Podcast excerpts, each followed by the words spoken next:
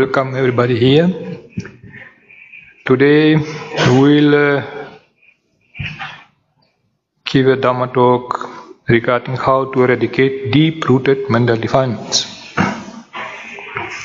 Selamat malam, selamat datang kepada semuanya. Pada hari ini Dhamma Talk atau Dhamma Desana akan diberikan oleh Bante mengenai bagaimana caranya untuk melenyapkan atau juga uh, melenyapkan kekotoran batin yang sudah berakar dengan dalam. We will give, will give attention to the purification of our mind, how to eradicate deep-rooted defilements which defile and pollute our mind. Kita akan memberikan perhatian kepada bagaimana caranya untuk membersihkan batin atau uh, batin dan pikiran kita, serta bagaimana caranya untuk uh, melenyapkan akar dari kekotoran batin yang senantiasa mengotori pikiran kita dan batin kita. Proper meditation practice is very important in order to suppress and even eradicate deep-rooted defilements. Latihan meditasi yang baik sangat penting untuk menekan dan bahkan juga melenyapkan akar dari kekotoran batin yang telah mengakar. When we practice proper meditation, we can achieve high degrees of concentration through which we can attain jhanas and suppress the defilements Dengan latihan meditasi yang tepat, maka kita dapat mencapai suatu tingkatan konsentrasi yang tinggi. Dengan tingkatan konsentrasi yang tinggi tersebut, kita dapat meraih tingkatan jana dan ketika meraih tingkatan jana, kita dapat menekan kekotoran batin, batin kekotoran batin yang muncul. Or practice insight vipassana meditation through which we can attain supramundane lokuttara states of sotapanna, sakadagami, etc. and thus gradually eradicate them completely. Atau kita juga dapat melatih meditasi vipassana yaitu meditasi pandangan terang. Dengan melatih meditasi ini maka kita dapat mencapai tingkat kesucian atau lokutara, tingkat kesucian dari sotapanna, sakadagami dan sebagainya. Dan dengan demikian kita dapat secara perlahan dan secara bertahap melenyapkan kekotoran batin itu secara menyeluruh. In the suttas there are very various types of defilements mentioned. Dalam suta ada banyak sekali jenis-jenis dari kekotoran batin yang dijelaskan. Thus we have types of defilements which arise on the conscious mind, which are called the ten kilesas and four upadanas for example. Beberapa dari uh, hal ini muncul dari ke pikiran kita ketika sadar. Jadi contohnya itu adalah 10 kilesa atau kekotoran batin dan juga empat upadana atau empat kemelekatan. Others who uh, which occur in subconscious mind, like five nivarnas, hindrances, seven anusayas, and uh, latent dispositions. Beberapa lainnya itu muncul di tahap uh, pikiran di bawah sadar, di alam pikiran bawah sadar. Contohnya yaitu lima niwarana atau lima rintangan batin dan juga tujuh anusaya. Tujuh anusaya yaitu uh, disposisi atau kecenderungan mental. And others which occur in the unconscious mind, like five, four yogas, the bonds, four orgas, the flows, or four gandas, knots, and ten sanyojanas, fetters, And then we have the four asavas. Yang berikutnya itu beberapa juga muncul dalam uh, kondisi uh, tidak sadar dari batin yaitu contohnya tadi empat yoga yaitu empat uh, ikatan lalu ada empat oga itu empat uh, banjir lalu ada empat ganta empat keterikatan juga dan sepuluh uh, samyojana atau belenggu dan juga empat asawa. So out of all these types of defilements it is the asavas that exist at the deepest and most fundamental level of the mind. Dari semua jenis-jenis kekotoran batin ini adalah asawa yang uh, muncul di tingkatan paling dalam dan juga paling mendasar dari batin. They are the basic defilements that maintain bondage to the round of birth and death. Their role is to sustain samsara. Mereka inilah yang menjadi uh, akar dari kekotoran batin yang menjadi kemudian suatu ikatan di mana membuat kita akan terus-menerus bertumimbal lahir dan juga mereka inilah yang membuat kita bertahan dalam sangsara. The asavas are latent in all worldlings and may arise on the surface of the mind any moment and in any place of existence. Mereka bersifat terpendam dalam semua uh, makhluk dan, dan masih dan hal ini dapat muncul ke dalam batin pada setiap saat dan uh, kapan pun uh, kita berada. They lie dormant in all beings from indefinite time and are regarded as strong intoxicants or drugs that infatuate beings. Mereka ini bersifat tidak aktif dalam setiap makhluk hidup untuk waktu jangka waktu yang sangat lama dan uh, dianggap sebagai suatu uh, suatu zat atau suatu sebab yang membuat manusia itu uh, termabuk. So the Buddha describes the asavas in Majjhima Nikaya as mental states that defile, bring renewal of being, give trouble, ripen in suffering, and lead to future birth, aging, and death. Buddha menjelaskan hal ini dalam Majjhima Nikaya sebagai suatu tahapan mental yang membuat uh, membawa kekotoran batin yang juga membuat kita terus-menerus bertumimbal lahir dan juga membuat berbuahnya penderitaan serta membuat kita menuju ke kelahiran kembali proses uh, penuaan serta kematian. The most common defilement they produce is delusion, moha. Jenis kekotoran batin paling umum yang mereka munculkan itu adalah ketidaktahuan atau moha. That's why the Buddha says, Him I call deluded, who has not abandoned the asavas. And him I call not deluded, who has abandoned the asavas.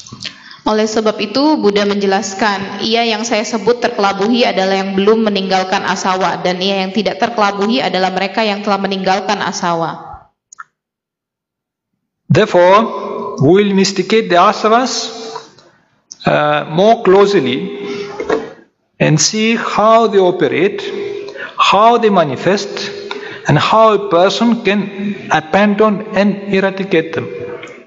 Oleh karena itu, sekarang kita akan menginvestigasi atau menyelidiki asawa ini secara lebih dalam dan kita akan melihat bagaimana cara mereka bekerja, bagaimana mereka bermanifestasi dan bagaimana kita dapat meninggalkan serta men, uh, mencabut akar dari mereka. Asavas in Buddhist psychology is a term for certain specified ideas which intoxicate the mind bemuddle it, befuzzle it, stupefy it, produce false feelings of pleasure, confuse it, so that it cannot rise to higher levels of understanding and wisdom. Dalam psikologi ajaran agama Buddha, asawa adalah suatu uh, jenis ide tertentu yang menciptakan, yang uh, memabukkan bagi pikiran, yang juga membuat pikiran ini terkelabuhi, yang membuat suatu perasaan menyenangkan yang palsu dan membuat bingung pikiran, sehingga hal ini tidak, hal ini akan menghambat kita untuk mencapai tataran lebih tinggi dari pengertian serta kebijaksanaan. We will call the asavas mental corruptions. Kita akan menyebut asawa itu sebagai korupsi mental atau uh, kekotoran mental. So there are four asavas, mental corruptions. Terdapat empat jenis asawa atau juga korupsi dari mental atau kekotoran mental. The asava of sensuality or attachment to sensual pleasures. This is called kamma asava. Yang pertama yaitu asawa atau kemelekatan pada kenikmatan indera di dalam dunia indera atau juga disebut dengan kama asawa. The asava of attachment to existence. This is called bhava asava. Yang kedua yaitu kemelekatan pada suatu keberadaan eh, disebut dengan bawa asawa. The asava of speculative views. Ditta asava. Yang berikutnya disebut dengan asawa dari pandangan yang salah atau ditasawa. And the asava of ignorance, avidya asava. Lalu yang keempat yaitu asawa dari ketidaktahuan atau awija sawa. The Buddhas, Pacheka Buddhas and Arahants are called asava free, kinasava, because they eradicated the asavas. Para Buddha, para Paceka Buddha dan para Alahat disebut uh, telah bebas dari asawa atau kinasawa karena mereka telah berhasil untuk menyingkirkan atau melenyapkan asawa. The knowledge of this eradication is called asava kaya jnana, knowledge of the eradication of asavas. Pengetahuan tentang uh, pelenyapan dari asawa ini disebut dengan asawa kaya nyana atau pengetahuan tentang pelenyapan dari asawa. Asava kaya jnana is one of the six higher knowledges, abhinyas, and it is the only one that, that brings about the complete eradication and freedom of all mental defilements and thus full enlightenment. Asawa kaya nyana adalah salah satu dari tingkat pencapaian abinya yang membawa kita untuk dapat melenyapkan secara menyeluruh dari uh, kekotoran mental dan demikian dapat membawa kita menuju pencerahan. We will now examine what means asavas. Sekarang kita akan menyelidiki atau melihat lebih dalam apakah yang disebut dengan asawa. The word asavas is a metaphorical term probably borrowed from the Ayurvedic medicine in India. Jadi istilah asawa ini adalah suatu terminologi metaforik yang kemungkinan besar dipinjam dari istilah uh, pengobatan Ayurvedik dari India. In Ayurvedic medicine, asavas are liquid preparations containing self-generated alcohol. Jadi dalam pengobatan metode ayurvedik itu asawa adalah suatu jenis cairan. Jadi cairan ini merupakan uh, cairan uh, semacam alkohol. Jadi alkohol yang uh, terbentuk dengan sendirinya. They contain water soluble and as well as alcohol soluble substances of drugs. Jadi mereka ini mengandung uh, air dan juga mereka juga mengandung alkohol yang dapat uh, mengandung obat-obatan. The main ingredients for the production of, production of Indian asavas are plants, fruits, roots, extracts of fruits, leaves and barks, etc. Untuk uh, asawa India ini mereka umumnya terbuat dari tanaman, buah-buahan, akar-akaran, ekstrak dari akar, kemudian daun-daunan serta uh, kulit dari pohon pepohonan. Now, these ingredients are subjected to fermentation in pots for long periods of time with certain quantity of water. Jadi bahan-bahan tersebut akan ditaruh di suatu tempat atau di suatu pot selama waktu yang cukup lama dan juga mereka akan di, uh, dimasukkan air juga sehingga mereka akan terfermentasi. Sugar, honey and jaggery are the other ingredients to be added after the full fermentation. Eh, lalu bahan-bahan tersebut kemudian akan ditambahkan dengan gula atau juga madu atau juga gula merah setelah fermentasinya sempurna. So such asavas though used as drugs are actually like wines with an instantaneous intoxicating effect if the dose is exceeded. Asawa semacam itu, walaupun mereka dapat menjadi uh, pengobatan atau obat, namun mereka seperti sebenarnya itu adalah ibarat seperti anggur ya. Jadi mereka itu dapat juga memabukkan secara langsung jika melebihi dosis. So, moreover, in India, spirits, wines, liquors, etc., which has been stored and fermented for a long period, are also called asavas. Lalu di India itu berbagai jenis minuman keras seperti anggur dan juga minuman keras lainnya itu yang telah tersimpan eh, dan terfermentasi dalam jangka waktu lama itu juga disebut dengan asawa. In this context, the category of mental defilements which ferment in our mind and intoxicated or diluted are resembled to the Indian asavas that are fermented for a long time. Dalam hal ini kategori dari uh, kekotoran batin yang atau ide-ide itu telah terfermentasi lama dalam batin kita dan juga meracuni dan juga me mengelabuhi batin kita itu menyerupai asawa ini yang telah terfermentasi dalam jangka waktu yang lama. And if those Indian asavas called asavas for their long storage, fermentation and intoxicating effect, then the mental defilements existing at the deepest and most fundamental level of the mind, which lie dormant in all beings from indefinite time in samsara, deserve the same name that is called asavas. Dan dengan demikian asawa di India ini juga yang disebut asawa karena mereka telah disimpan uh, dalam jangka waktu yang lama, terfermentasi dan juga mereka bersifat memabukkan. Maka uh, kekotoran batin yang muncul dalam uh, batin kita yang terdalam dan juga paling mendasar yang telah berada lama dari di batin kita dalam jangka waktu yang tidak terhingga dalam sangsara ini mendapatkan nama yang sama asawa. The Buddha used therefore this metaphorical term of asavas because a similar fermentation process occurs in the mind. Oleh sebab itu, Buddha menggunakan istilah metaforik ini asawas karena proses fermentasi yang uh, kurang lebih sama yang muncul dalam batin. The ingredients used for the mental fermentation are the sense objects entering from the ear, from the eye, the ear, nose, tongue, and body, and from various ideas of the mind. Bahan yang digunakan untuk fermentasi dalam batin ini adalah objek-objek uh, dari indera yang memasuki uh, tubuh kita melalui mata, melalui telinga, melalui hidung, lidah, tubuh jasmani dan berbagai macam uh, ide atau juga pemikiran yang ada dalam batin. The sense objects are the ingredients. These are visual objects, sounds, smell, taste, touchables, ideas.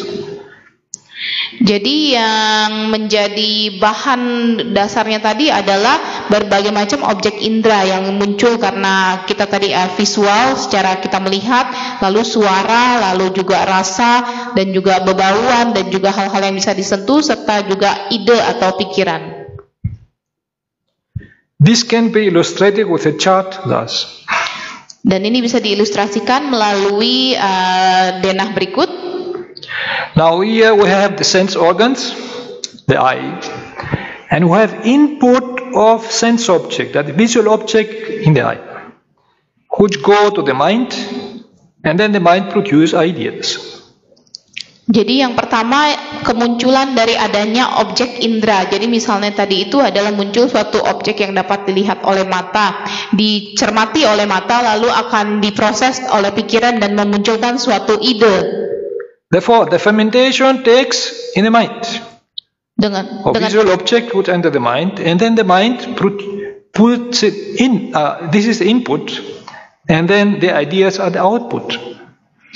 Dengan demikian proses fermentasi itu terjadi di pikiran. Jadi tadi yang uh, input atau yang masuk itu adalah benda atau hal yang dapat dilihat dengan mata, lalu ter, uh, terproses dan muncul outputnya itu adalah ide atau pemikiran.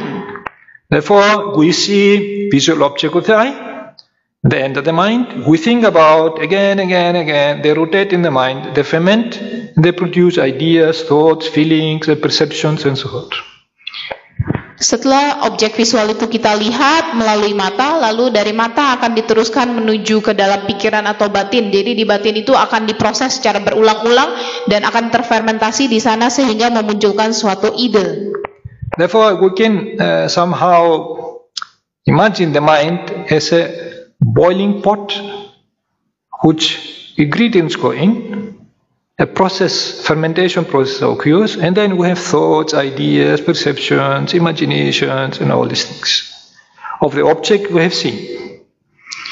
Jadi dapat kita bayangkan pikiran itu layaknya seperti sebuah uh, bejana yang sedang uh, dipanaskan. Jadi ketika sedang dipanaskan itu berbagai macam uh, proses terjadi di sana dan memunculkan uh, pemikiran atau ide-ide. The same way with the ear. Now, sounds enter through the ear, they come to the mind, then they can process. So, like a fermentation process, and then we have ideas about sounds and so forth, different feelings, ideas, perceptions, imaginations, and all these things. Hal yang sama terjadi melalui telinga. Jadi dari telinga itu kita mendengarkan suara-suara. Dari suara-suara yang kita dengarkan itu masuk melalui telinga dan diteruskan ke dalam pikiran atau batin kita. Di batin kita itu akan diproses, terfermentasi sehingga memunculkan suatu pemikiran atau ide-ide dari suara yang kita dengarkan tadi. And then we have smells who enter through the nose, and then they go to the mind, and we starting thinking about smells. A kind of fermentation takes in the mind, the process and so forth. And you can generate ideas about smells and so forth, feelings, perceptions, imaginations and so forth.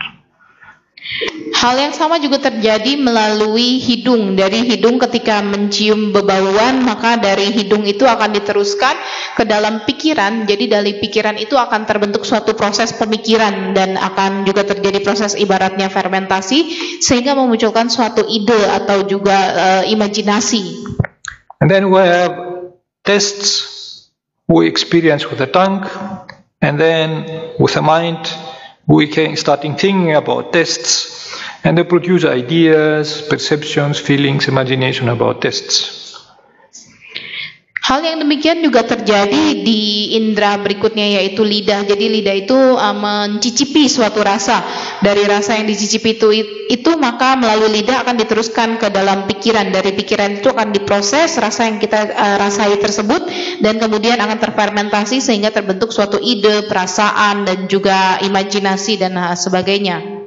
And then we have tangible object we touch and uh, with the body And then we think about this tangible object, we produce ideas, feelings, perception, imagination about tangible objects.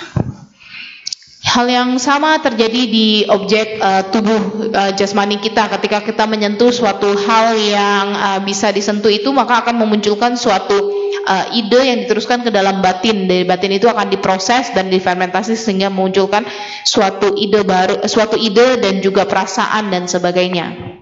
What happens is that we have an input all the time of sense objects through the ear, the, uh, the, ear, uh, the eye, the ear, the nose, the tongue, the body. And then they go in the pot, which is like a mind. And this the ferment inside all the time. And then generate all kinds of desires, imaginations, thoughts, and perceptions, sometimes fears, sometimes sorrow, sometimes depression, many, many, many emotions. Dengan demikian, dengan berbagai hal yang uh, di uh, bersentuhan dengan objek indera kita, maka yang begitu banyak hal yang akan masuk ke dalam proses uh, di batin kita yang terfermentasi di sana sehingga memunculkan berbagai jenis ide, berbagai jenis uh, keinginan, berbagai jenis persepsi, terkadang juga memunculkan rasa takut, rasa kesedihan dan juga depresi. Then we can think of the mind like a boiling pot which all these ingredients which you have, they come from object, visual objects, smell, sound, taste, and so forth, they come in and they starting boiling inside our mind. The mind is therefore not at peace, is all the time in turmoil, in boiling state. Jadi ibaratnya itu pikiran seperti sebuah bejana yang sedang bergolak dan uh, dipanasi gitu ya. Jadi berbagai macam uh, hal masuk melalui indera kita yaitu penglihatan kita, melalui juga pendengaran dan sebagainya masuk ke dalam pikiran itu dan pikiran itu akan terus bergejolak. Oleh karena itu pikiran itu tidak pernah tenang. Pikiran itu akan terus-menerus bergejolak. In this way there is an influx input of such sense object in the mind and after a mental fermentation takes place there is an outflow output of the intoxicating effect Dengan cara demikian, maka dengan adanya uh, input atau masukan dari objek-objek indera ke dalam uh, batin atau pikiran dan kemudian adanya proses fermentasi mental yang terjadi, maka akan memunculkan suatu pengeluaran atau output dari hal-hal yang memabukkan. So this outflow is manifested as different kinds of mental defilements that occur at the three levels of the mind. Unconscious, subconscious, and conscious mind. Lalu outflow atau yang uh, hasil yang hasil yang dihasilkan itu akan termanifestasi dalam berbagai jenis kekotoran batin yang muncul pada tiga uh, tataran pikiran yaitu pikiran yang di bawah sadar, lalu pikiran yang tidak sadar, setelah pikiran yang sadar. Thus, here you can imagine the mind as a boiling pot for the takes the fermentation in the mind. We have the asavas, then we have sanyojanas, gandhas, ogas, yogas, anusayas, nivaranas, upadhanas, kilesas, which occur on the unconscious, subconscious, and conscious level of the mind. Jadi dapat dilihat uh, inilah hal yang terjadi dalam batin kita ibaratnya seperti sebuah bejana yang sedang uh, dipanaskan dan bergejolak. Dengan demikian juga ter, di sana terdapat asawa, lalu juga ada 10 sang yojanas, ada 4 ganta, 4 oga, 4 yoga, 7 anusaya, 5 niwarana, 4 upadana dan 10 kilesa yang terbagi menjadi uh, tiga jenis tataran kesadaran yaitu uh, pikiran tidak sadar, lalu di bawah sadar dan juga pikiran yang sadar. So now in the unconscious mind, the asavas are defilements in the deep recesses of the mind which produce an outflow of other kinds of mental defilements. Jadi yang berikutnya kita bahas ini adalah di pikiran yang tidak sadar. Jadi ada ter, terdapat muncul asawa. Asawa itu adalah kekotoran batin yang muncul dalam uh, batin kita yang paling dalam atau pikiran yang paling dalam yang muncul karena berbagai jenis kekotoran batin. These asavas produce mental fetters and yojanas, which are defilements that bind beings under the round of existence, samsara. Lalu asawa ini akan memunculkan yang pertama yaitu uh, sang yojanas yaitu belenggu belenggu dari batin yaitu jenis kekotoran batin yang membuat atau mengikat uh, setiap makhluk menjadi uh, di dalam sangsara atau uh, di alam tumimbal lahir. And then uh, produce mental knots, gandhas, defilements that tie beings from death to conception. That is, at the time of death, they tie the mind with a new body to the next existence. Yang berikutnya adalah ikatan dari batin atau ganta. Jadi ini adalah jenis kekotoran batin yang mengikat setiap makhluk mulai dari kematiannya hingga ke kelahiran bentuk baru. Jadi contohnya itu ketika mereka meninggal, mereka akan eh, pikiran atau batin itu akan eh, mengikat ke bentuk badan atau tubuh jasmani yang baru. Then mental flows or floods, defilements that sweep beings away into the ocean of existence, making them sink in it and they, they are hard to cross. Yang berikutnya yaitu adalah aliran mental atau banjir dari mental itu disebut dengan oga. Jadi ini adalah jenis kekotoran batin yang membawa atau menghanyutkan setiap makhluk hidup ke dalam uh, samudra dari uh, samudra lalu juga membuat menenggelamkan mereka dan membuat mereka untuk sulit untuk melintasi atau menyeberangi samudra dari keberadaan itu. The Buddhas and Arahats are called Ogatina. They who have crossed the flood and escaped from the ogres. Para Buddha dan para arahat disebut dengan ogatina, yaitu mereka yang telah menyeberangi banjir ini dan juga mereka telah uh, berhasil keluar dari oga. Then we have the mental bonds, yogas, defilements that yoke beings to suffering and do not allow them to escape.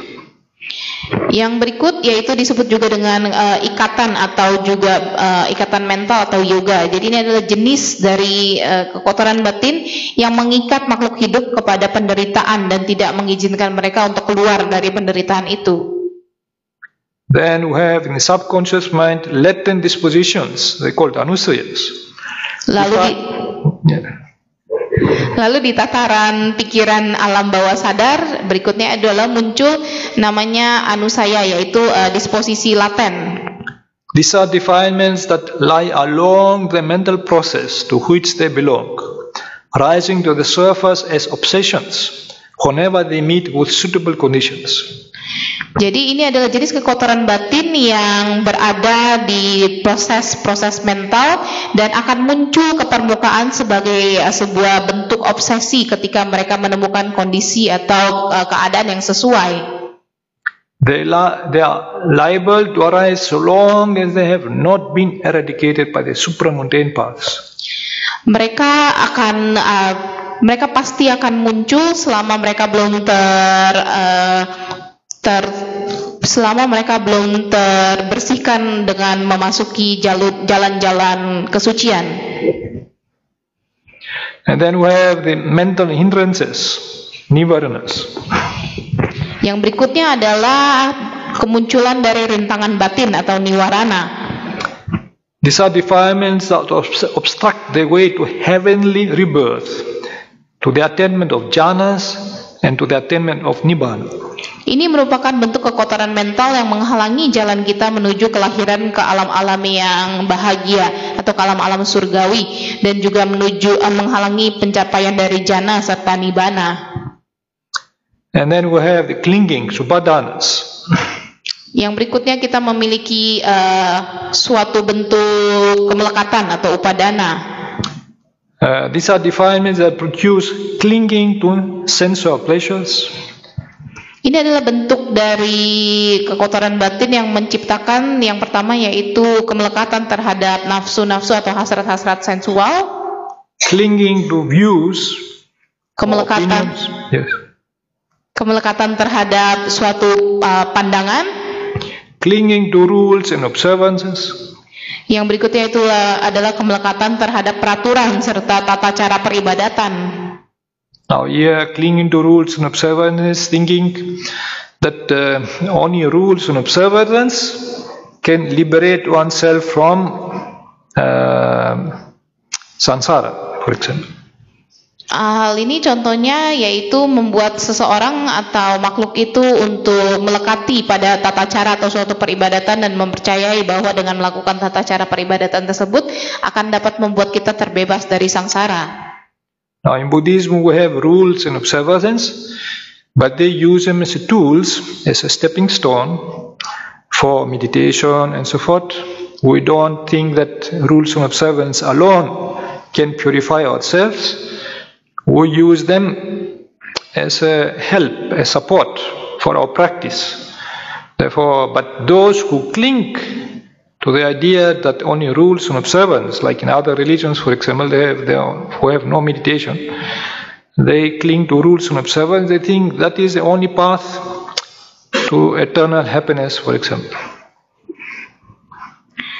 Jadi dalam ajaran agama Buddha juga kita dapat uh, terdapat peraturan dan juga peribadatan. Namun uh, peraturan dan peribadatan itu hanya digunakan sebagai suatu batu loncatan. Jadi batu loncatan yang digunakan untuk mensucikan batin dan pikiran kita. Jadi uh, sifatnya itu hanyalah mendukung latihan kita dalam meditasi. Uh, jadi bentuk kemelekatan ini hendaknya kita tidak melekati peraturan dan juga tata cara peribadatan. Uh, tidak seperti ajaran yang lain, mungkin mereka memiliki peraturan dan peribadatan dan mereka mempercayai dan melekati bahwa dengan tata cara peribadatan tersebut hanyalah satu-satunya jalan menuju kebahagiaan dan mereka tidak melakukan atau melatih meditasi.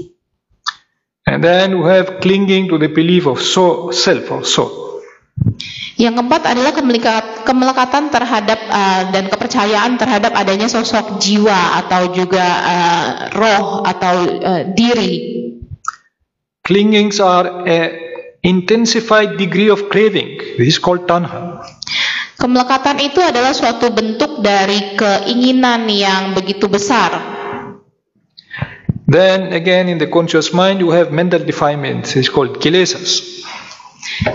Lalu di tataran pikiran yang sadar itu juga terdapat uh, kekotoran batin yang disebut dengan kilesa. This is the most common term used for the defilements at the conscious level of the mind.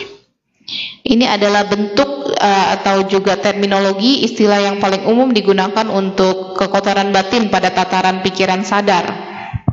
They are so called because they afflict or torment the mind, or because they defile beings, dragging them down to a mentally spoiled and deprived condition at the conscious level.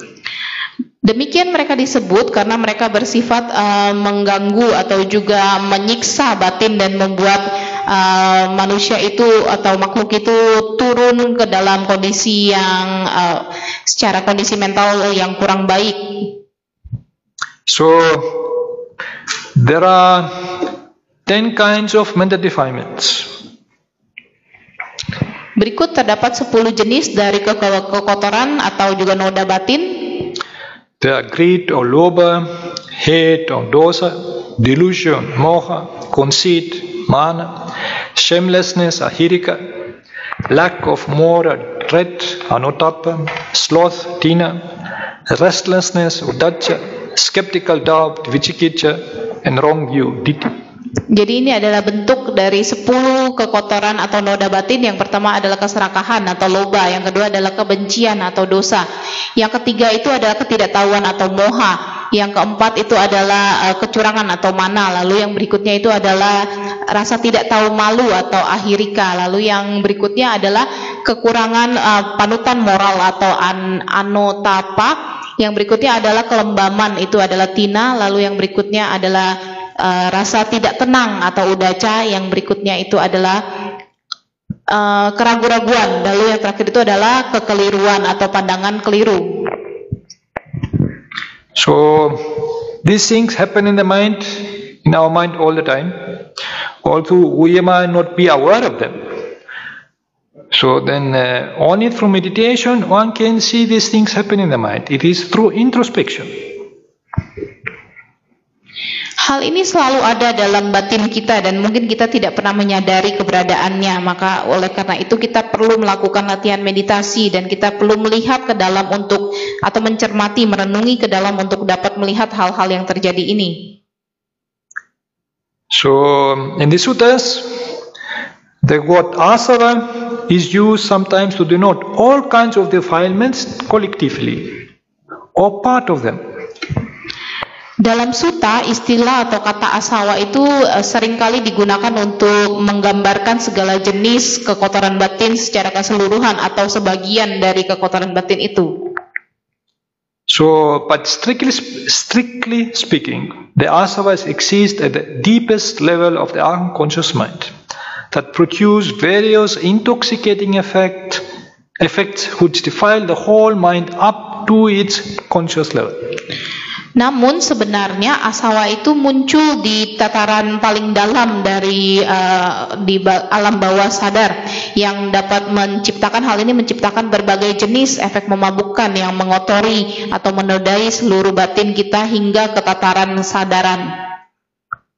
At the conscious mind, clinging to and mental defilements can be temporarily suppressed by learning, studying, and practicing the Buddha's teaching at the elementary level.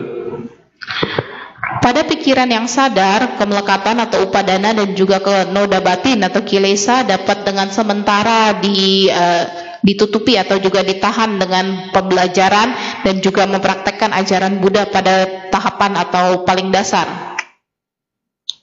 At the subconscious mind, the mental hindrances, nivaranas, can be suppressed by the practice of deep concentration and the attainment of jhanas. Pada tahapan pikiran bawah sadar, uh, kekotoran, ah, sorry, uh, rintangan batin atau niwarana itu dapat ditahan dengan latihan dari konsentrasi yang dalam dan juga pencapaian dari tingkatan jana. However, due to the latent dispositions, the anusayas, The hindrances become again surface to the subconscious mind whenever the concentration becomes weak. Namun karena adanya kecenderungan yang laten yang sering muncul maka uh, hal tersebut rintangan tersebut dapat muncul kembali ke dalam tataran pikiran di bawah sadar ketika konsentrasi kita menjadi lemah. Therefore now what makes our concentration break?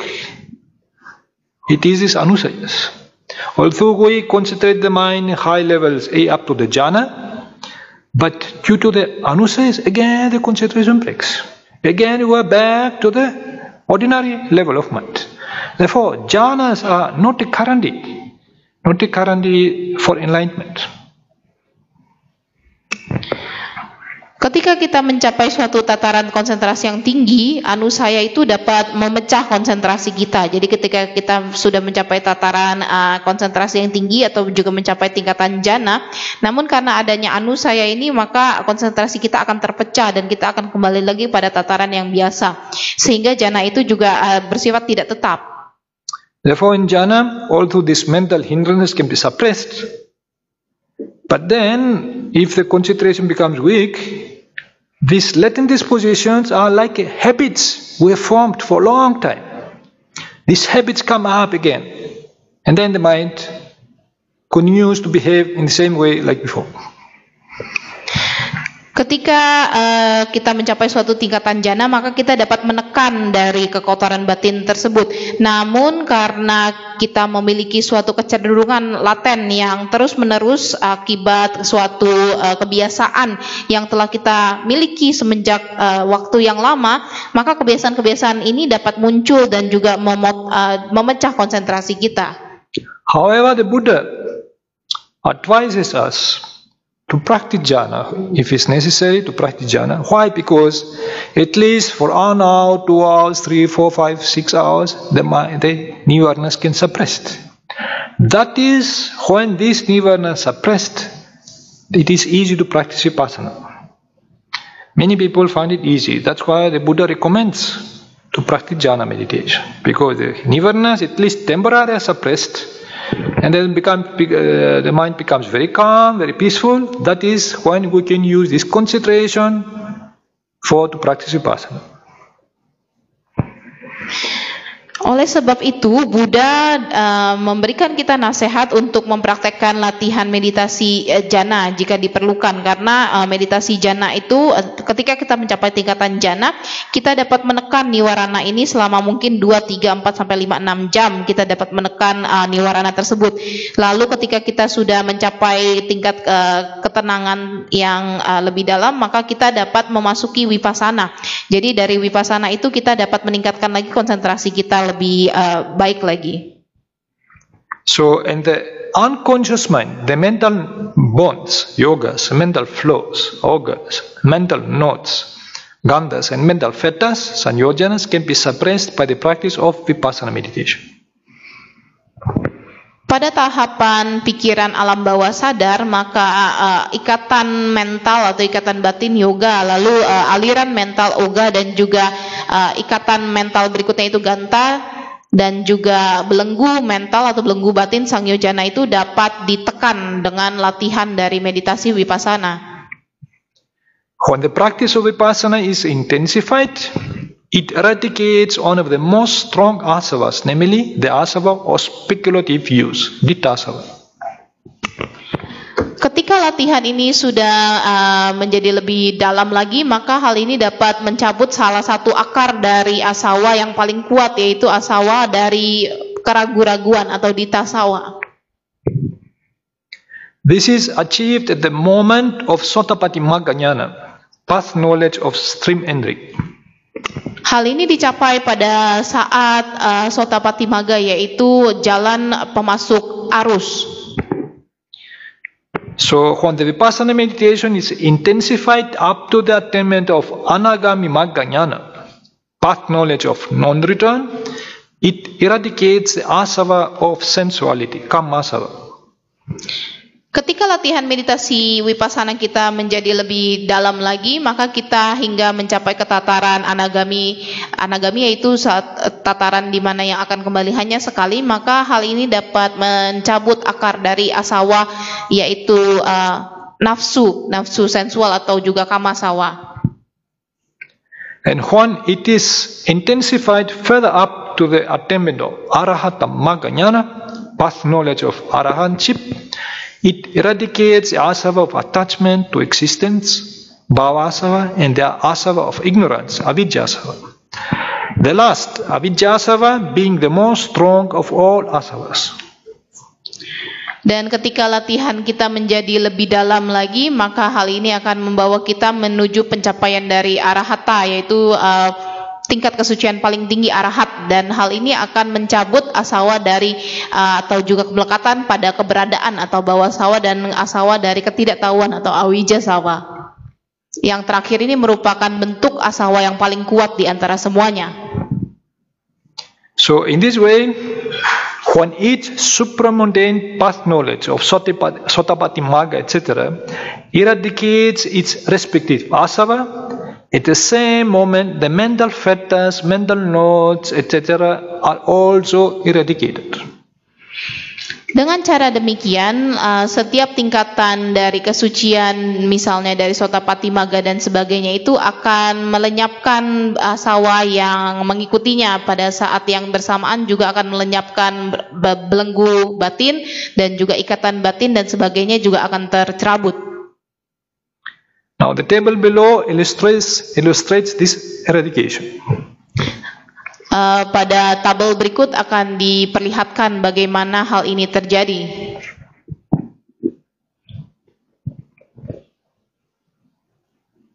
Here we'll see how asavas etc. eradicated by each path knowledge. Di sini dapat dilihat bagaimana masing-masing asawa itu dilenyapkan oleh masing-masing pencapaian kesucian. Now Sotapati Magga eradicates one asava, the asava from you, Dipta asava. Pada tingkat kesucian Sotapati Maga akan di eh, asawa dari ke pandangan keliru itu akan dicabut.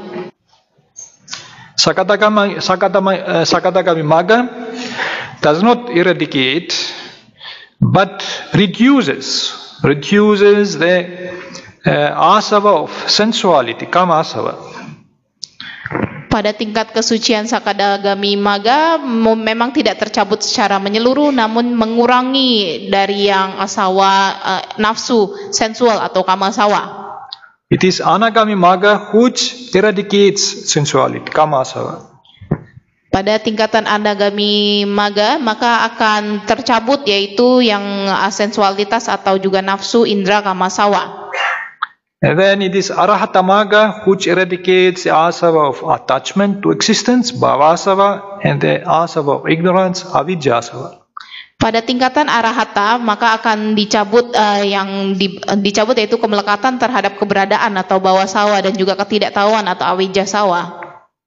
So once the asavas are eradicated, now for example Sotapati Magga, then out of the ten sanyojanas, three sanyojanas also are eradicated. That means personality view, sakaya ditti, skeptical doubt, vichikicha, and adherence to rules and observances, sila pata paramasa.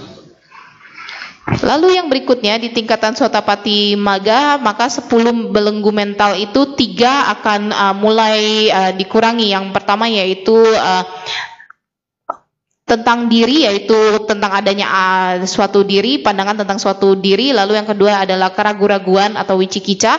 Lalu yang ketiga yaitu uh, mengikuti atau kepercayaan terhadap adanya peraturan dan juga peribadatan atau silabata paramasa. The other sanyojanas, the mental factors, attachment to sensual pleasures and aversion which leads to hell, are also eradicated. That means Uh, uh,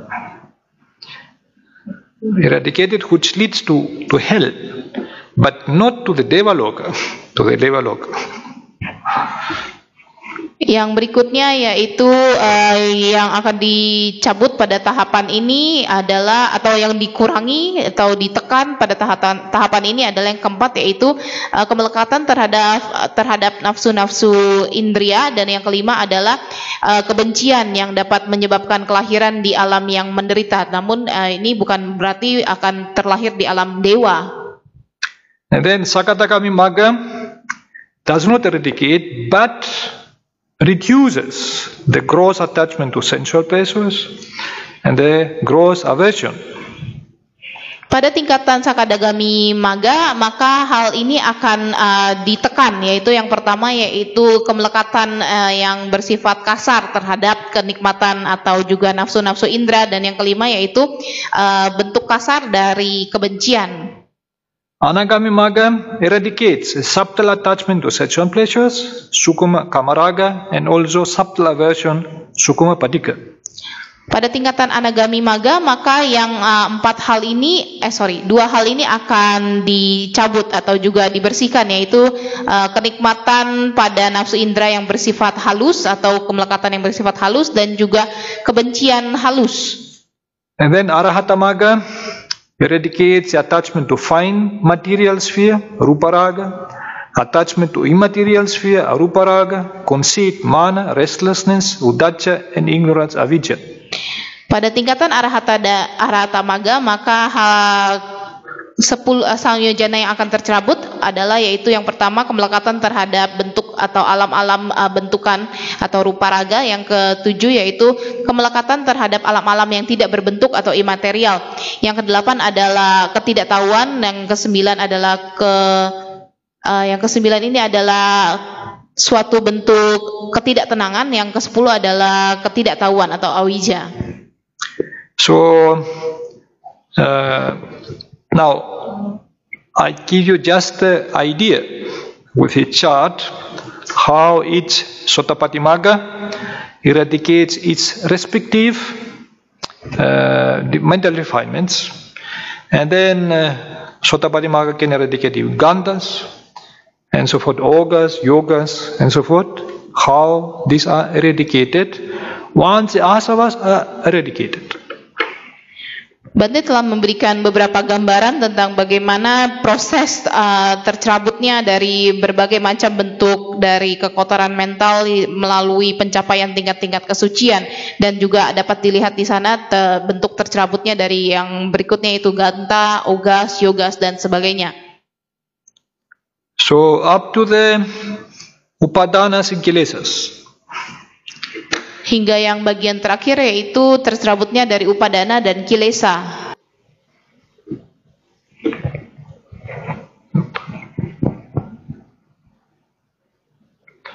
So now we'll see how the eradication of asava takes place. Sekarang berikutnya mari kita lihat bagaimana bisa tercerabut dari asawa itu terjadi. The Buddha explains it as follows. Buddha menjelaskannya sebagai berikut. So I say that the eradication of asavas is for one who knows and sees, not for one who does not so know and see. Beliau berkata bahwa saya melihat dari proses terjebutnya asawa itu bagi orang-orang yang telah melihat dan mengetahui, bukan bagi orang-orang yang tidak mengetahui dan melihat. Who knows and sees what? Siapa yang melihat atau melihat apa? Wise attention, yonusamansikara, and unwise attention, ayonusamansikara. Berikut adalah yang disebut uh, dengan perhatian yang bijaksana dan juga perhatian yang tidak bijaksana. When one attends unwisely, unarisen asavas arise and arisen asavas increase. Ketika seseorang tidak memiliki perhatian yang bijak, maka asawa yang belum muncul akan muncul dan asawa yang telah muncul akan meningkat. But when one attends wisely, unarisen asavas do not arise, and arisen asavas are eradicated. Ketika seseorang telah memperhatikan dengan bijaksana, maka asawa yang belum muncul tidak akan muncul dan asawa yang telah muncul dapat dilenyapkan. Now here, what means wise attention? Wise attention, yonusamansikara, means attention to the right track. A reflection that accords with the truth of phenomena, namely, attention to impermanent things, anicca, as impermanent things, to painful things, dukkha, as painful things, dukkha. What is not self, anatta, is not self, anatta. And foul things, asubha, as foul, asubha. Yang disebut dengan perhatian yang bijaksana adalah perhatian pada jalan atau juga hal yang benar, yaitu perenungan atau perhatian terhadap uh, fenomena secara fenomena yang sesungguhnya. Contohnya adalah misalnya perhatian terhadap hal yang tidak tetap sebagai tidak tetap, pada hal yang menyakitkan sebagai hal yang menyakitkan, pada hal yang bukan diri sebagai bukan diri atau anata, pada hal yang uh, menjijikkan atau juga asuba sebagai uh, yang menjijikkan.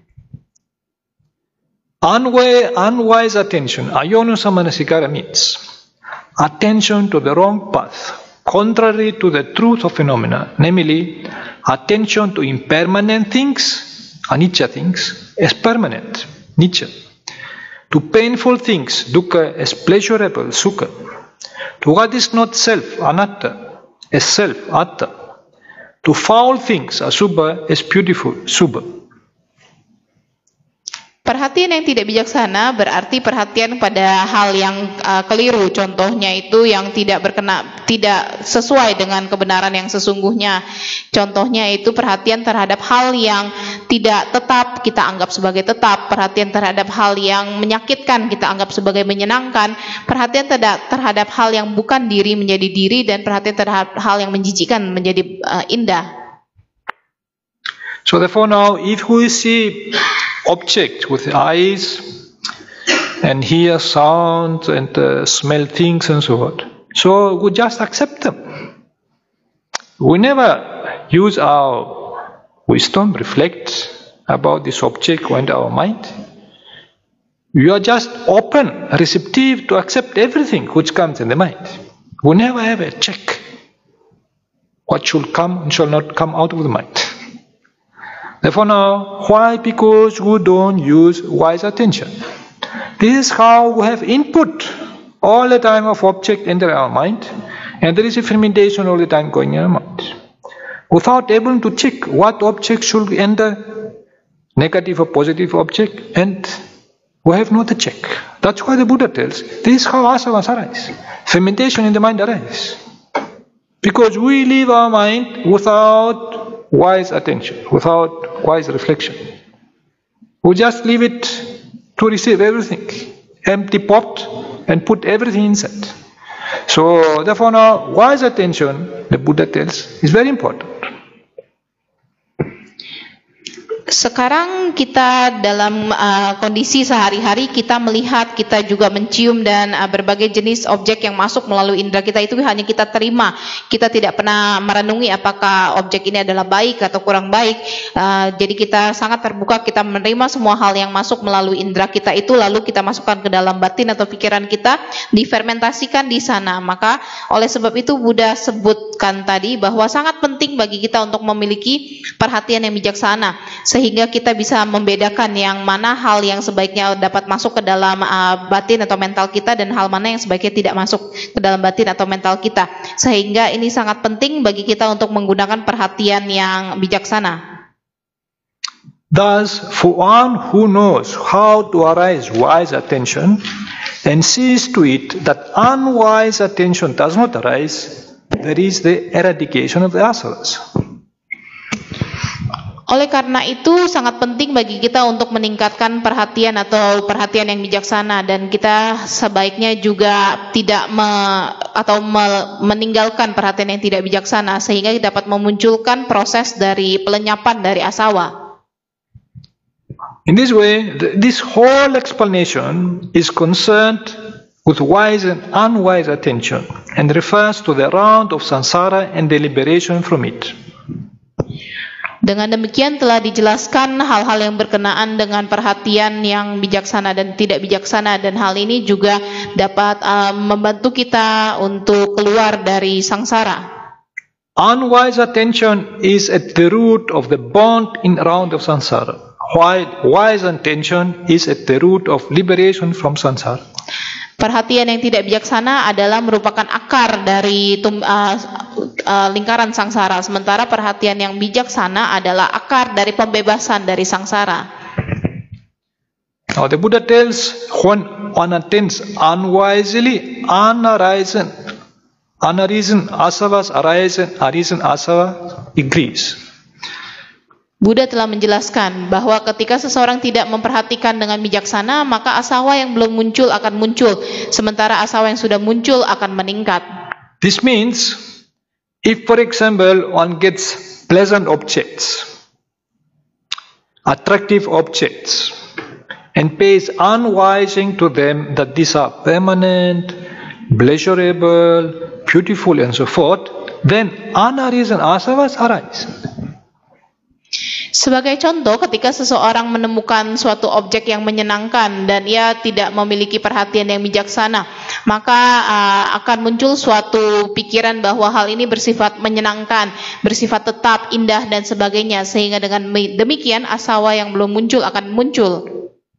If the asavas arise again and again, then they increase. Ketika asawa itu muncul kembali berulang kali, maka mereka akan meningkat. Now, the asava of sensuality, kama asava, arises and increases when one unwisely attends to gratification of the five senses. Sekarang asawa untuk hasrat atau juga nafsu indera itu atau kamasawa akan muncul dan meningkat ketika seseorang tidak memiliki perhatian bijaksana terhadap pemenuhan ke, keinginan dari lima indera. And the asava of existence, bhava asava, arises and increases when one unwisely attends to the eternalistic views or to the gratification in the jhanas. Asawa dari keberadaan atau bawah sawa itu muncul dan meningkat ketika seseorang tidak memiliki perhatian yang bijaksana terhadap suatu pandangan mengenai uh, mengenai hal yang bersifat eternal atau bersifat uh, abadi dan juga terhadap pemenuhan kepuasan dari as, dari jana. Now, even attainment of jhanas can give a lot of gratification. And one thinks, oh, that is good enough. I have done a lot of work. Then uh, that is going to last forever. I will be born in the Brahma Loka. Then I will be very happy. But because one thinks that the jhana is imper- uh, permanent. So this is the unwise attention. Because the jhanas are not permanent. This is not going to last for long it's going to exist for a temporary period and then again suffering will follow. Terkadang ketika orang telah memiliki atau mencapai suatu tingkatan jana, maka orang akan merasa bahwa ini akan uh, be, tingkatan atau pencapaian jana ini akan berlangsung selamanya. Dan mereka beranggapan bahwa oh, ketika saya mencapai tingkatan jana, maka saya dapat terlahir kembali di alam yang bahagia, di alam Brahma Loka, seperti itu. Namun ia tidak menyadari bahwa bahkan jana itu juga bersifat tidak tetap dan tidak akan berlangsung uh, selamanya. Therefore, even this high bliss of jhana, in Buddhism we use them not to be attached to the to the jhana, but to use it as a peaceful means, as a very uh, steady means for the mind becomes very steady in order to practice vipassana meditation. To see to see even that even the jhana is impermanent. Oleh karena itu, hendaknya kita mengetahui dan tidak melekati pada jana. Jana itu dimaksudkan sebagai suatu cara agar batin dapat menjadi tenang dan juga menjadi tetap, sehingga batin itu siap untuk melaksa, uh, memasuki tingkatan wipasana. Dan jana itu juga kita harus ketahui bahwa jana bersifat uh, tidak tetap. And the asava of ignorance, avidya asava, arises and increases one gives attention to any mundane object through the three types of illusions, vipalasas. Yang berikutnya adalah asawa dari, atau asawa ketidaktahuan awija sawa itu muncul dan meningkat ketika seseorang memberikan perhatian kepada objek-objek duniawi menu, melalui tiga jenis uh, ilusi atau tiga jenis uh, hayalan. Now the illusions are Berikut adalah ilusinya atau juga hayalannya. We have uh, three types of illusions. Illusions of perception, this is called sanya vipalasa. Berikut adalah jenis-jenis dari hayalan atau ilusinya. Yang pertama yaitu ilusi dari persepsi atau cara pandang, misalnya wipasala, wipala, wipalasa. That means what is perceiving what is impermanent, think as permanent. Yang pertama adalah ketika kita menganggap bahwa hal yang tidak tetap atau anicca itu sebagai sesuatu yang tetap atau nica. What is painful thing, what is suffering, dukkha, is pleasant, sukha. Ketika yang kedua kita, kita ketika kita menganggap bahwa sesuatu yang menyakitkan itu duka itu sebagai menyenangkan atau suka. What is not self, not soul, is self, soul. Ketika kita menganggap bahwa hal yang bukan diri atau anatta itu sebagai diri atau juga atau uh, atta. What is foul, asubha, is beautiful, subha. Hal yang menjijikkan atau asuba itu menjadi indah atau suba. And then also illusions of thoughts, it's called citta vipalasa. Yang berikutnya adalah hayalan dari uh, pemikiran atau cita wipalasa. That is reasoning about, arguing about, is uh, taken seriously. That yes, what is impermanent, one thinks is permanent. Yang berikutnya itu adalah ketika kita membuat uh, suatu argumen atau juga mempercayai dengan sungguh-sungguh bahwa hal yang tidak tetap itu sebagai tetap. What is painful, suffering, is pleasant, sukha. Hal yang menyakitkan atau duka itu kita anggap sebagai menyenangkan atau suka. What is not self, not soul, anatta is self, soul, atta. Hal yang bukan diri kita anggap sebagai diri atau atta. What is foul, asubha is beautiful, subha. Kita ketika kita menganggap bahwa sesuatu yang menjijikan itu sebagai hal yang indah atau subha. And then the illusions of use, titivipalasa. Yang berikutnya adalah ilusi atau khayalan tentang suatu pandangan. Therefore, this kind of uh, perception and thinking also can produce strong use. Hal ini Yes. dapat menciptakan suatu pemikiran yang kuat. Connected, these views are connected with desire and possessiveness. This is mine, this is my own. Hal ini eh, berkenaan atau berhubungan dengan suatu bentuk hasrat atau juga rasa ingin memiliki. Ini milik saya, ini punya saya. Therefore, people become more possessive in the things they have, in the ideas they have, in the ideologies, religions they have. They also get attached strongly. Hal ini yang menyebabkan seseorang dapat melekati suatu hal, misalnya hal yang dimilikinya, juga pemikirannya, juga eh, agama, mereka menjadi sangat posesif atau sangat eh, ingin memiliki. Then we have the illusion of conceit, mana, this I am. Yang berikutnya kita punya bentuk dari ketamakan, yaitu mana? Ini ini inilah saya. And then they think this I am will last for long, forever, and so forth. Also, who is this for who lasts for long? Ini hal ini ketika kita berpikir bahwa oh ini saya, saya akan um, berada sangat lama, saya akan um, inilah saya. And then we have speculative or identity views. Ditti, this is myself, this is my soul. Yang berikutnya ketika kita mempunyai suatu pandangan atau pandangan mengenai adanya uh, diri atau suatu pandangan diti, ini adalah saya, ini adalah jiwa saya. Now, on the contrary, the Buddha says, but when one attends wisely, unarisen asavas do not arise, and arisen asavas, asavas eradicated. Which means, Buddha kemudian juga uh, berkata bahwa ketika seseorang memiliki perhatian yang bijaksana, maka asawa yang belum muncul tidak akan muncul dan asawa yang telah muncul akan dapat dilenyapkan. now, this means for them who attain supramundane states, like Sotapanna, Sotakategami, and eradicate their respective asavas, then the unarisen asavas do not arise. Ini adalah untuk mereka yang telah mencapai tingkat-tingkatan kesucian dan mereka telah dapat melenyapkan asawa-asawa mereka. Dan dengan demikian asawa-asawa yang uh, belum muncul itu tidak akan muncul lagi. So, for them who did not do so, did not attain supramundane states, but they practice vipassana meditation, when asavas arise, they should arouse a sense of urgency and pay wise attention in order to abandon them. In this way, arisen asavas are eradicated.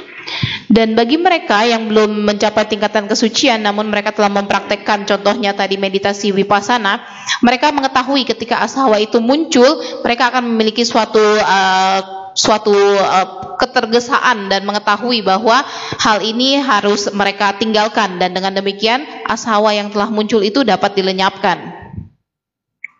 We will examine now how due to unwise attention, attention, the asavas increase, and how due to wise attention, they are eradicated.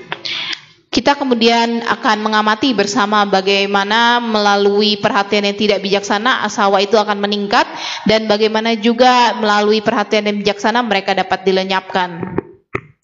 The increasing or eradication begins, eh, begins at the conscious level of the mind at the moment of the cognitive process.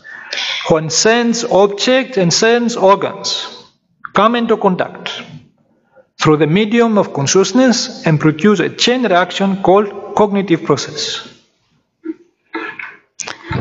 Proses atau meningkatnya atau juga pelenyapan dimulai dari tataran kesadaran pikiran ketika proses pemikiran itu berlangsung. Ketika objek indera dan indera itu eh, saling berhubungan melalui eh, kesadaran dan menciptakan suatu reaksi eh, berantai yang disebut dengan proses pemikiran. So now, such a cognitive process can take place through the eye, ear, nose, tongue, body, and mind. Proses ini, proses kognitif ini dapat terjadi melalui uh, mata, telinga, hidung, lidah, uh, tubuh dan jasmani juga. Therefore, we have altogether six kinds of cognitive processes. Dengan demikian, terhadap terdapat enam jenis proses kognitif atau proses pemikiran. Eye cognitive process, ear cognitive process, nose cognitive process, tongue cognitive process, body cognitive process, and mind cognitive process. Yang pertama yaitu proses kognitif atau uh, proses pemikiran dari mata, lalu uh, telinga, hidung, lidah, tubuh, dan juga batin atau pikiran. The charts below, the charts below illustrate the cognitive processes and show how, due to unwise attention, illusions, imaginings or imagination, cravings, and clingings occur at the conscious level of the mind. Berikut akan ditunjukkan suatu ilustrasi dari proses kognitif yang dapat menunjukkan bagaimana perhatian yang tidak bijaksana itu memunculkan suatu suatu bentuk ilusi, lalu uh, hayalan dan juga keinginan serta kemelekatan yang muncul di tataran kesadaran pikiran. Here we have the eye cognitive process. Ini adalah contoh dari proses kognitif dari mata. We have the eye and visual objects ketika ada mata dan ia melihat suatu objek yang uh, visual. Then um, uh, we have eye consciousness. This called caku maka akan muncul namanya kesadaran mata atau caku winyana now this is the mental aspect. The eye is a physical aspect and the visual object is a physical aspect. But then the eye consciousness is a mental aspect Ini adalah aspek dari uh, batin atau aspek dari batin yaitu uh, tadi uh, kesadaran dari mata. Sementara mata itu adalah bentuk bentukan fisiknya. So contact it is again a mental aspect of the mind when the mind comes to contact with the object, visual object. Yang berikut muncul suatu bentuk uh, kontak atau juga uh, bersentuhan. Nah, ini juga adalah proses mental. So and then if the uh, object is beautiful, for example, we get a feeling. If it is ugly, we also get a feeling, unpleasant feeling. If it is neutral, you get a neutral feeling. Okay, not beautiful, not ugly, neutral feeling. Ketika objek yang dilihat itu indah, maka Anda akan memunculkan suatu perasaan yang menyenangkan. Namun jika yang dilihat objek itu adalah yang tidak baik atau tidak bagus, maka akan memunculkan suatu perasaan yang tidak yang kita tidak suka. Dan ketika yang dilihat itu adalah hal yang berbentuk netral, maka akan muncul perasaan netral. And then our perception, we perceive this object, the shape, the color, all these things. So, and then we form a certain idea about this object.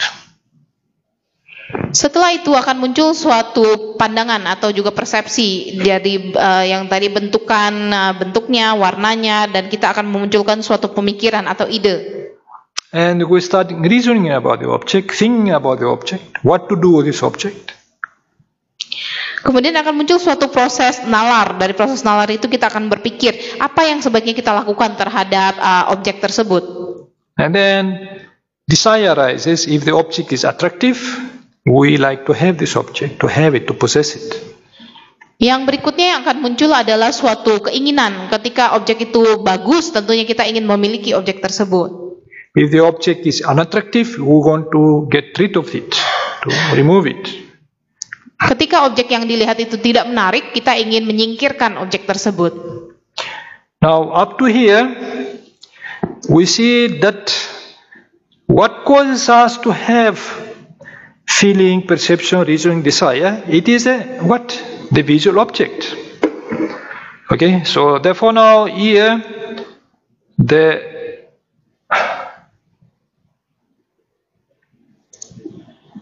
this object itself produce a kind of uh, cognitive process and we get feeling perception. If the object is attractive, we get pleasant feeling. If it is unattractive, we get unple- unple- unpleasant feeling. So the perception also change, our perception will change according to the feeling we get. How you perceive this object. If the flower, for example, is beautiful, will not in my mind beautiful, not it. So if the feeling uh, it is unpleasant, will fall unpleasant. So according to that, we starting thinking about the object and we want to desire about the object. What to do with this object? If it is attractive, we, get, we want to have it. If not, we want to remove it. So therefore now, all this process started because of seeing the object. This is how this object generated thought process, a kind of fermentation inside our mind. Now these things happen in our mind because of the object. This is how to understand us how we are influenced by object we see. Maybe we don't want to have a pleasant, unpleasant feeling, but once we see an object, we will get these feelings, you will get these desires. Demikian yang terjadi dalam proses uh, mental kita ketika, kita melihat suatu objek maka akan muncul suatu kesadaran mata dan dari kesadaran mata itu maka akan muncul suatu perasaan dari perasaan akan muncul persepsi dan juga akan muncul suatu uh, apa yang ingin kita lakukan terhadap objek tersebut. Demikian uh, ketika perasaan itu berbeda maka perasaan atau persepsi kita juga akan berubah dan kita juga akan melihat objek itu. Dengan demikian objek itulah yang memunculkan suatu uh, bentukan perasaan yang tadi disebutkan itu maka proses yang terjadi di batin kita itu adalah yang disebut dengan fermentasi. Ketika kita melihat objek yang menyenangkan kita tentu ingin memiliki. Ketika objek itu tidak menyenangkan kita ingin menyingkirkannya. Demikianlah proses ini berulang-ulang terjadi uh, karena munculnya ada suatu objek. So therefore now, and then if we cling to this object, then we make volitional actions. Generate an energy, karmic energy, which can cause rebirth, aging, and death. Karena sudah muncul suatu bentuk kemelekatan, maka hal ini akan memunculkan suatu uh, tindakan atau perbuatan uh, yang disengaja. Jadi dari tindakan ini akan memunculkan suatu energi uh, yang berbentuk energi karma itu akan memunculkan proses berikutnya yaitu kelahiran kembali, proses uh, penuaan serta kematian. Now we'll go a little bit deeper now and see how due to unwise attention, ayona samanasikara, this happened in the cognitive process. Kita akan melihat lebih dalam lagi bagaimana dengan adanya perhatian yang tidak bijaksana pada proses kognitif. Here again, we have the cognitive process, eye consciousness, contact, feeling, and then we have perception. It is a perception, how you perceive things. If we have unwise attention, how we perceive things. Berikut yang muncul adalah proses yang sama tadi seperti proses kesadaran mata ketika ada suatu objek maka akan diamati, dicermati oleh kesadaran mata. Maka akan muncul suatu kontak perasaan dan persepsi. Dari persepsi itu akan muncul suatu uh, bentuk perasaan. Now for example if the object is flower and we perceive we have the kind of illusion. Okay, perception, illusion of perception What is impermanent to see is permanent. Contohnya itu di objeknya adalah sebuah uh, sekuntum bunga. Jadi ketika kita melihat bunga itu, uh, bunga itu yang bersifat tidak tetap, itu kita anggap sebagai hal yang uh, tetap atau kekal. What is suffering to see is pleasant. Kita melihat apa yang merupakan penderitaan sebagai hal yang menyenangkan. What is not self, not soul, to see it as a self, soul. Kita melihat apa yang bukan uh, bukan diri menjadi suatu bentukan diri. What is foul to see this beautiful. Apa yang bentuk uh, yang tidak menyenangkan atau menjijikan itu sebagai hal yang indah. Now I gave an example with a flower, but there are many other objects in the world who have who have this kind of illusions of perception. Bante menggunakan contoh bunga, namun banyak hal lagi yang dapat menimbulkan suatu ilusi atau hayalan tentang persepsi ini.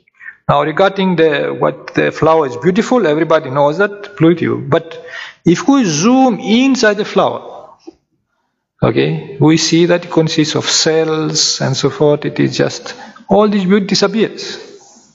It is the external thing who make us have the illusion of beauty. But once we zoom in with a microscope and see what is inside the flower, it's no beauty at all.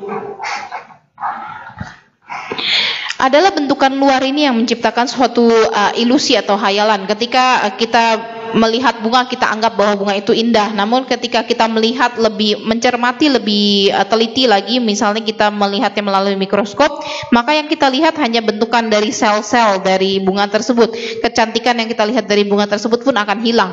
Jadi faktor di luar inilah atau eksternal inilah yang membuat kita menganggap sesuatu itu menjadi indah. Therefore, now these illusions are based on external appearances.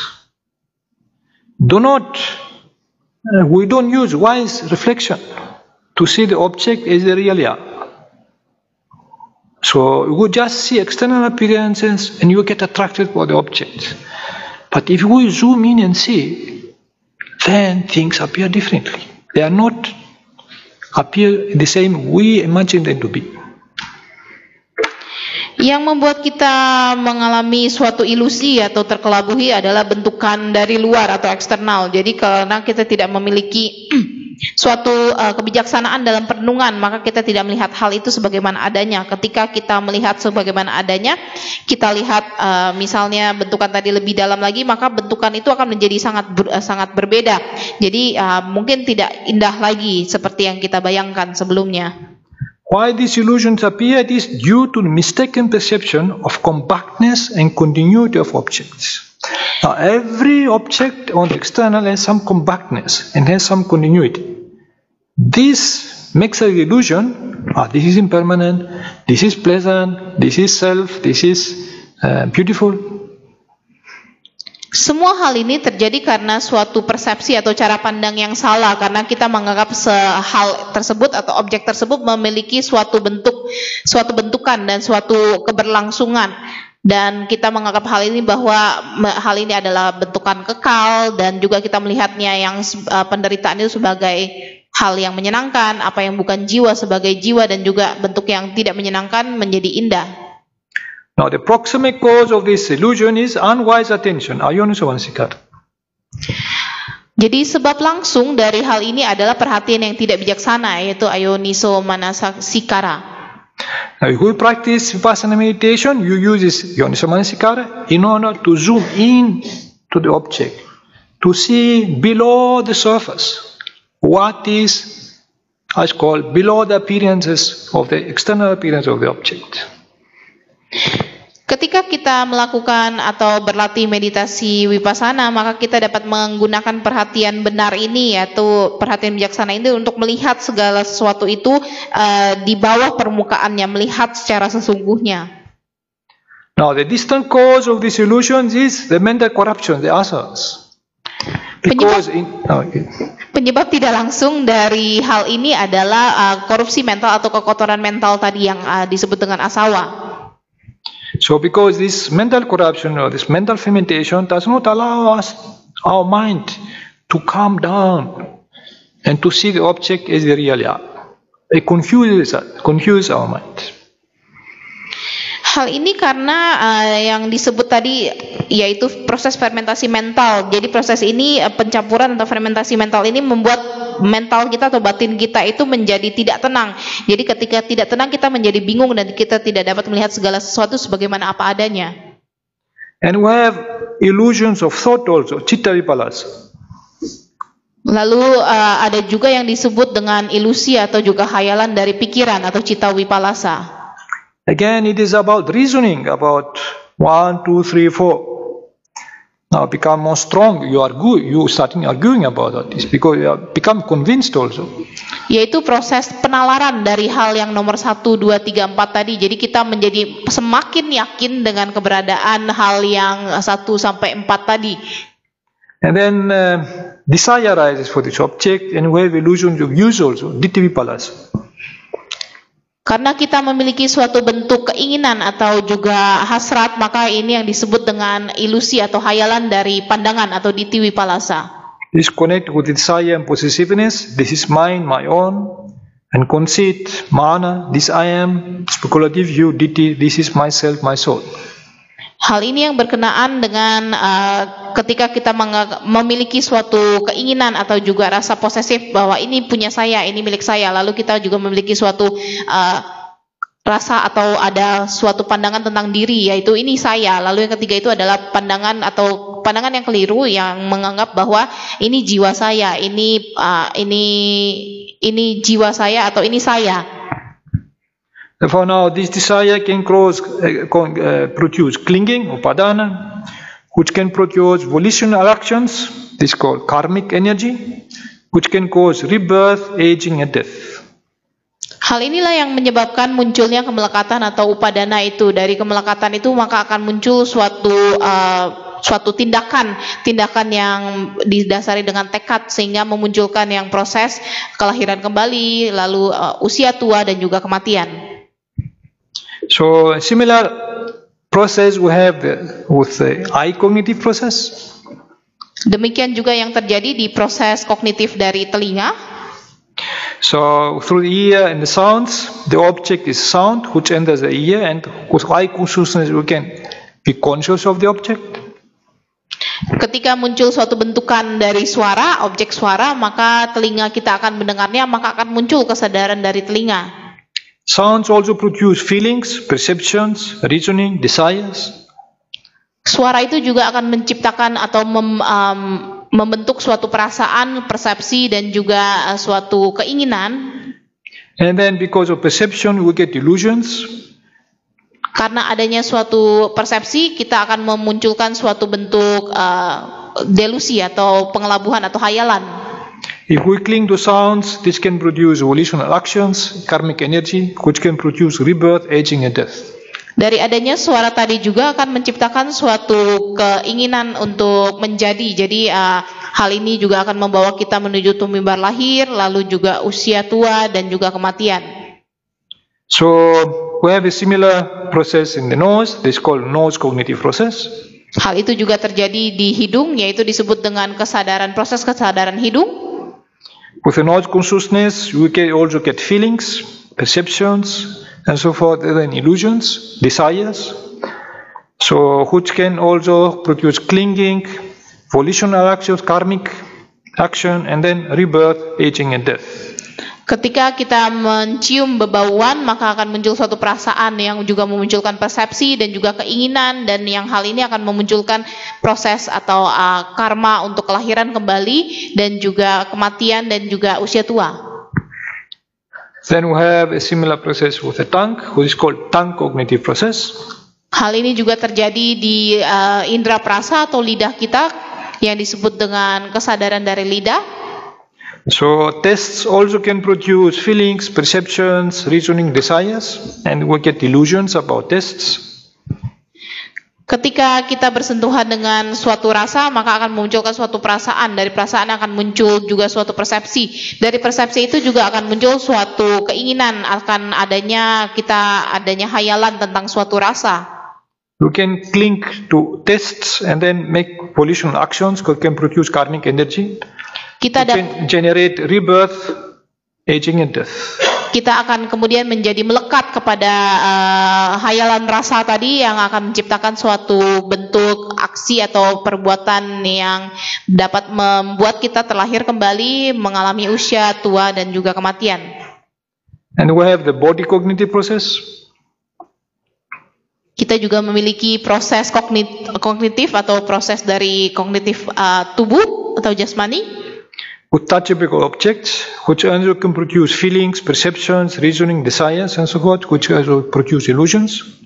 Ketika tubuh kita bersentuhan dengan suatu objek, maka akan muncul suatu perasaan, persepsi, dan juga keinginan. Dari keinginan juga akan memunculkan suatu bentuk dari uh, keinginan untuk uh, suatu tindakan untuk memunculkan kelahiran kembali. This can produce uh, clinging to this touchable object, which we make volitional actions, karmic energy, that can generate rebirth, aging, and death. Ketika kita sudah memiliki suatu kemelekatan, maka dari kemelekatan itu akan memunculkan suatu uh, suatu tindakan dari tindakan kita yang dis, uh, secara Dari tindakan itu akan akan memunculkan suatu bentuk dari kelahiran kembali, proses usia tua dan juga kematian. And then we have mind cognitive process. Berikut adalah proses kognitif dari pikiran. So then whenever objects, either it is visual objects, sound, smell, tastes, and bodily touchable objects, they enter the mind. These, all these objects, they produce feelings, produce perception, they produce desires in us. So they produce illusions. Lalu di pikiran ini segala hal yang masuk ke dalam pikiran kita baik melalui indera penglihatan kita dari indera perasa lalu indera penciuman dan sebagainya itu akan masuk ke dalam pikiran kita. Lalu dari pikiran itu akan memunculkan suatu bentuk perasaan dan persepsi. This can cause a, a strong clinging to these objects, and then we make volitional actions, generate karmic energy, and this energy itself can generate rebirth, aging, and death. Lalu dari uh, ide-ide yang muncul itu kita akan menciptakan suatu bentuk kemelekatan. Dari kemelekatan maka akan memunculkan suatu tindakan untuk menjadi kembali yaitu yang akan membawa kita menuju kelahiran, lalu usia tua dan kematian. Now, in the Sabhasava Sutta, that is in Majjhima Nikaya, the Buddha gives seven methods for eradicating the asavas through wise attention. Yonasomanisika. Dalam Sabasawa Sutta di Majjhima Nikaya, Buddha telah memberikan tujuh cara untuk melenyapkan asawa ini melalui perhatian benar atau perhatian yang bijaksana. So, one method is by right seeing. This is called dasana or vipassana. This is the direct method. Yang pertama adalah dengan melihat dengan benar, yaitu dasana ini merupakan uh, metode langsung melalui vipassana. But he also gives indirect, supportive methods. For Now- example, yes. Namun beliau juga memberikan suatu uh, cara yang secara tidak langsung atau cara pendukung, That is through sila, through ethical conduct.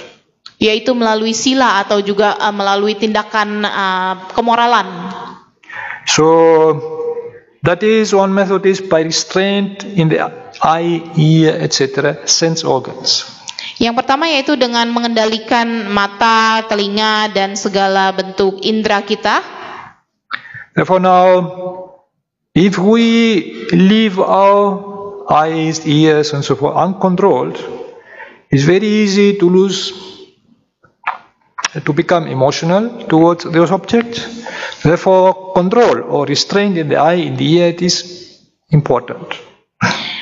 Ketika kita tidak memiliki pengendalian terhadap indera kita, maka kita akan menjadi mudah eh, emosional, mem- memiliki ikatan emosional terhadap hal-hal atau benda-benda yang kita miliki. Oleh sebab itu sangat penting bagi kita untuk memiliki pengendalian diri.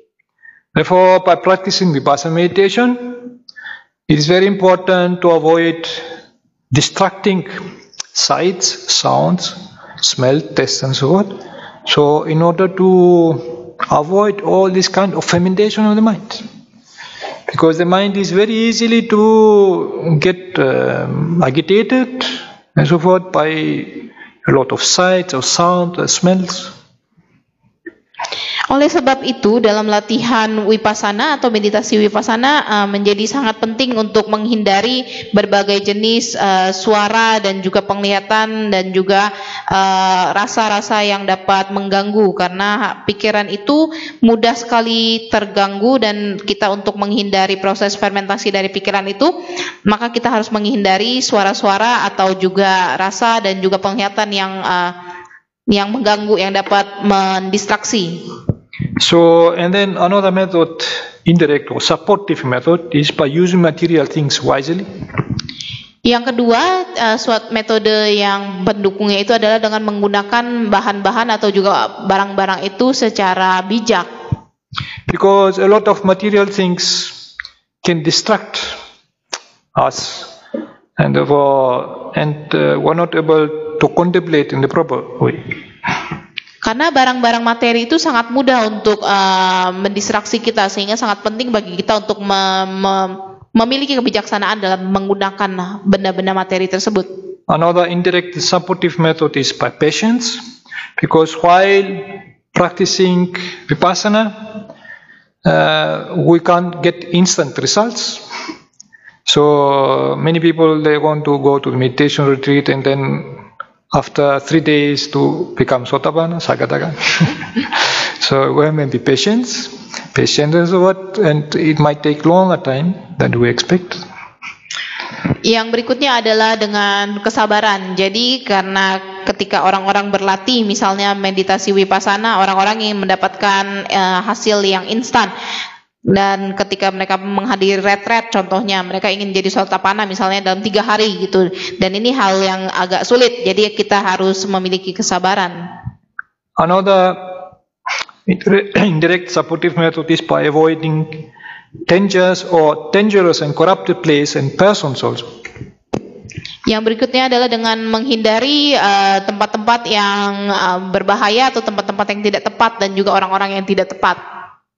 And then another idea is by removing negative thoughts through samatha meditation. Metode yang berikutnya yaitu dengan cara menyingkirkan pikiran-pikiran yang negatif atau yang kurang baik melalui meditasi samatha.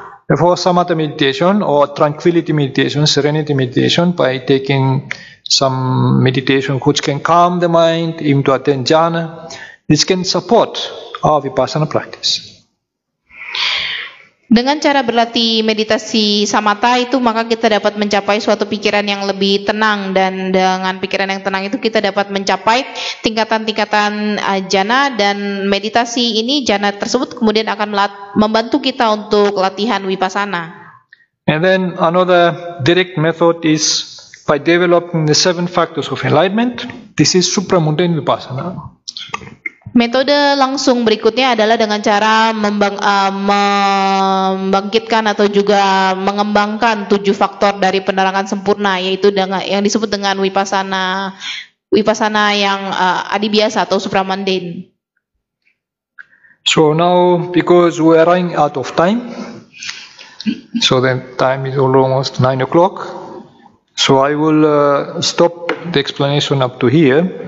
There are many more things to be explained, but so then uh, I think that is uh, quite enough for today. So then. Um, karena waktunya sudah selesai, sudah sudah habis, jadi mungkin Bante akan menyudahi penjelasannya sampai di sini dulu untuk hari ini. So if there are any questions, we can still discuss some points. Jika masih ada ingin bertanya, Bante membuka sesi tanya jawab, silakan.